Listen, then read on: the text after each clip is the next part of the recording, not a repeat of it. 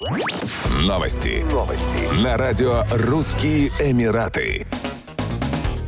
Дубайский муниципалитет открывает для ночного купания три общественных пляжа в районах Джумейра-2, Джумейра-3 и Умсукейм-1. На 800-метровых пляжах установили системы освещения, благодаря которым на них можно находиться круглосуточно. Кроме того, пляжи оборудовали специальными светодиодными табло, на которых можно ознакомиться с правилами безопасного ночного купания. В ночное время суток на пляжах будут дежурить спасатели, чтобы обеспечить безопасность купающихся. Как считают в ведомстве, туристы не всегда успевают на пляж днем, поэтому нужно нужно предоставить им возможность искупаться ночью. Также это поможет достичь стратегической цели – сделать Дубай лучшим городом мира для туризма и путешествий. В целях безопасности муниципалитет рекомендует любителям пляжного отдыха заниматься ночным плаванием только в специально отведенных зонах и не заходить в море на неосвещенных пляжах. Также ведомство призвало пляжников следить за детьми и соблюдать чистоту.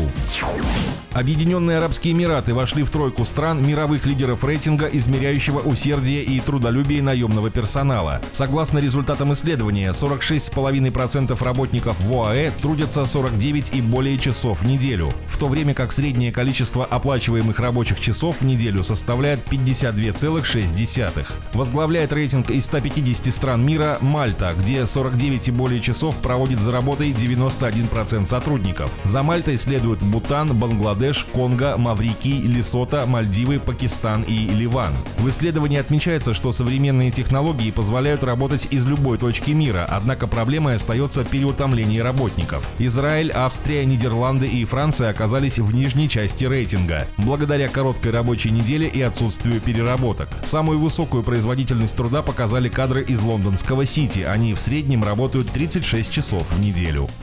Еще больше новостей читайте на сайте RussianEmirates.com